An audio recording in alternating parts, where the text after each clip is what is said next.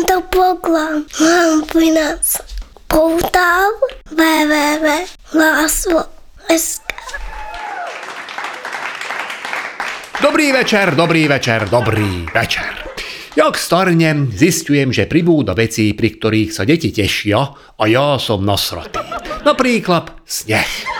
Krásne sa na neho pozerá. Záhrada vyzerá z okna najlepšie počas celého roka, lebo sneh zakrie všetok bordel, čo tam za celý rok nahromadí. Ale potom mi volá somsed, že ako jediný z celej ulice nemám odhrabaný chodník a je po radosti. Nechápem to odhadzovanie snehu. Aký logika? Ráno ide zhrňač po ceste a očistí ju.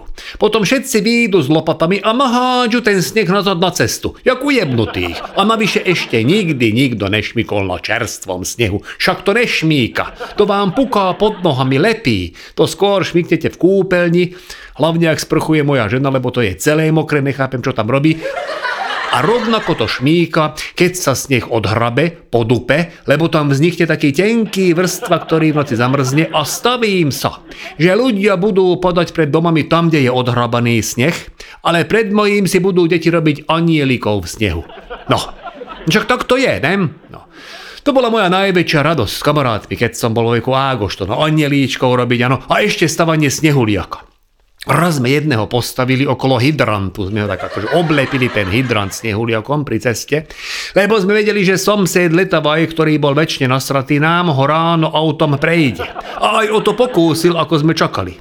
Vyletel mu motor z auta a on sa fajne otrieskal o volant, vtedy ešte neboli airbagy.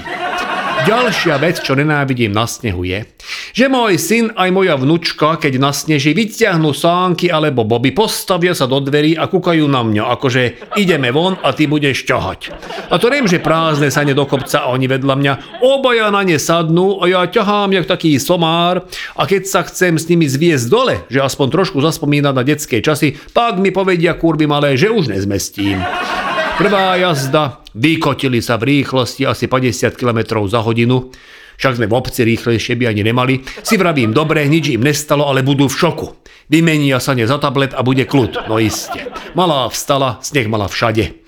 V ústach, v ušiach, v očiach, a napriek tomu dokázala vykríknuť, že to bolo cool, dedo, ideme ešte raz, kde trčíš, poď, treba ťahať hore.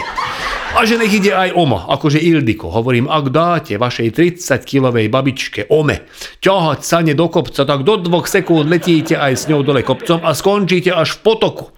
Nedala si vnúčka povedať, zavolali za Agoštonom aj Ildiko a že chvíľu jej nebudú hovoriť Oma, ale Pomo.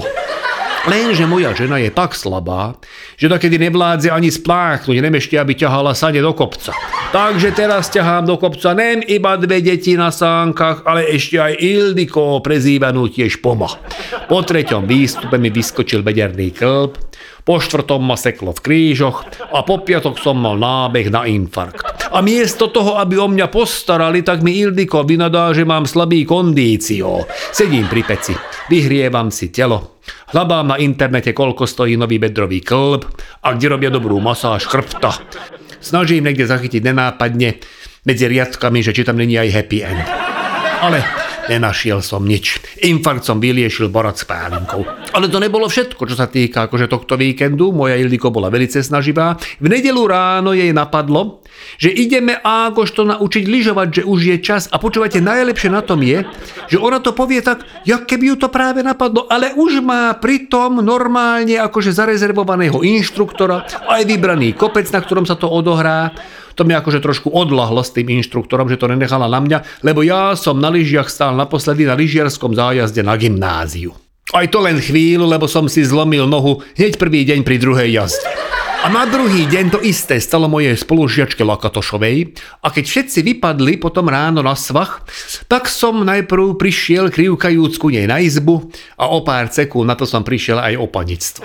Nemá význam vám opisovať, ako to vyzeralo, lebo to nedá predstaviť. Typujem, že ste nevideli, ako majú sex dvaja so zlomenou nohou, lebo to zase v porne nebýva akože častá téma. To je, povedal by som na scenáristov tohto žánru trošku už bod zamotaný príbeh. No, takže zaspomínali sme a teraz nedela. Áno, vybrali sme na Bratislavskú kolibu, na Somárskú lúku, či ak to tu volajú. No poviem vám, ideálne miesto na lyžiarsky kurz. Tam bolo toľko ľudí, že aj keby išiel Ágoš to nebodaj padnúť, tak vždy bude vedľa neho dakdo, o koho sa môže zachytiť. Mal nás tam čakať inštruktor Marek, voláme, nedvíha. A v tom dave, keď sme vykríkli, že Marek, tak sa otočilo asi 16 chlapov, že čo je.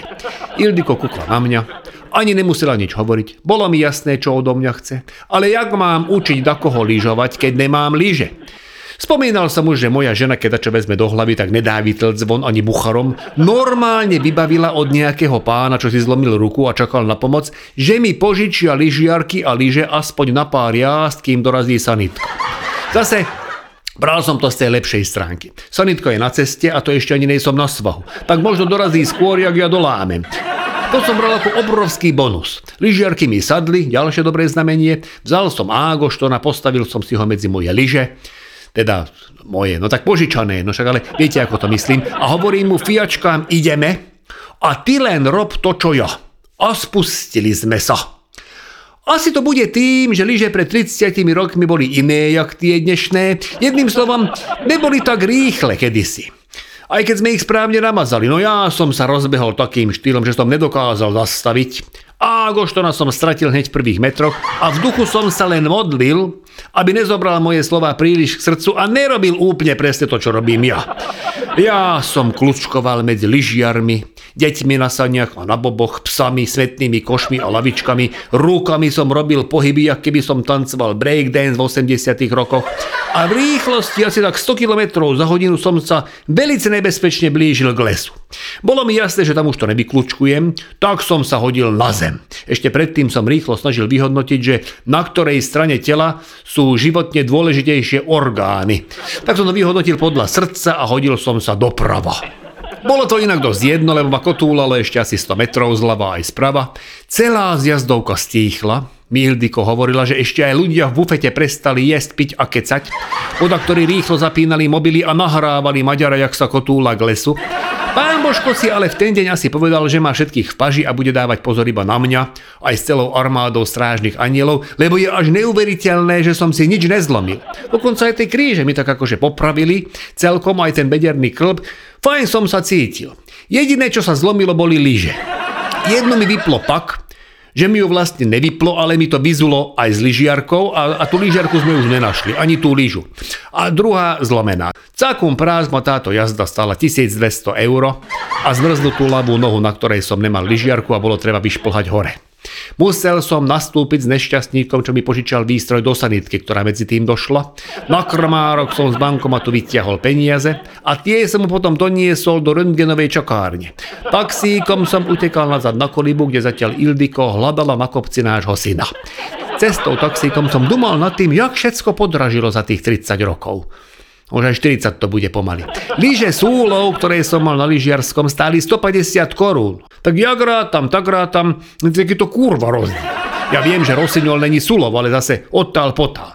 Keď som dorazil na kopec, tak som našiel Ildiko, Ágoštona a už tam bol aj inštruktor Marek. Ale z výcviku nebolo nič, lebo môj syn ho odmietol, že on iba zapucím, lebo vraj je to väčšia sranda. Ako som neskôr zistil z rozprávania, tak môj syn presne robil to, čo ja, ale keďže mal len 25 kg na rozdiel od mojich 90, tak nenabral takú rýchlosť. Miesto toho nabral mladého muža, ktorý niesol 4 krát aperol a 3 lángoše. Takže ma tento výlet dodatočne stál ešte ďalších 40 eur. Ako 40 eur za 4 aperol šprice a 3 lángoše, ako dosť aj na kolibo, ale asi v tom bol zarátaný aj trinkel. No však nech mi nikto nehovorí, že si tu pýtajú vysokohorskú prirážku, keď hociaký panelák na nibách je vyšší ako tento kopec. Cesta domov bola dlhá, lebo približne v tom momente, ako sme my rozhodli, že odchádzame, tak rozhodli odísť všetci. Asi pochopili, že našim odchodom sa tu končí sranda na tomto kopci a tým pádom sa vytvorila taká zápcha, Jakú som mal naposledy, keď som objavil v jednom hoteli čokoládovú fontánu a vyskúšal som do nej namočiť všetko, čo som našiel. Od ovocia, ktoré bolo doporučované, až po krevety, ktoré po mojej skúsenosti fakt nedoporučujem máčať do čokolády nikomu. Došli sme domov až večer A ja som modlil, aby prišiel odmak a aby sneh zmizol aspoň na rok. Vám všetkým želám, aby ste lyžiarskú sezónu prežili bez zranení a v zdraví a nezabudnite, že už tento týždeň rozbieha naša jarná šnúra. Radi vás uvidíme 27. januára v Kultúrnom dome v Šamoríne, kde prídeme aj s Ildikou s programom Lacikám nedráždi. A s mojím podcastom na vás teším opäť o týždeň. Vysont Látášno.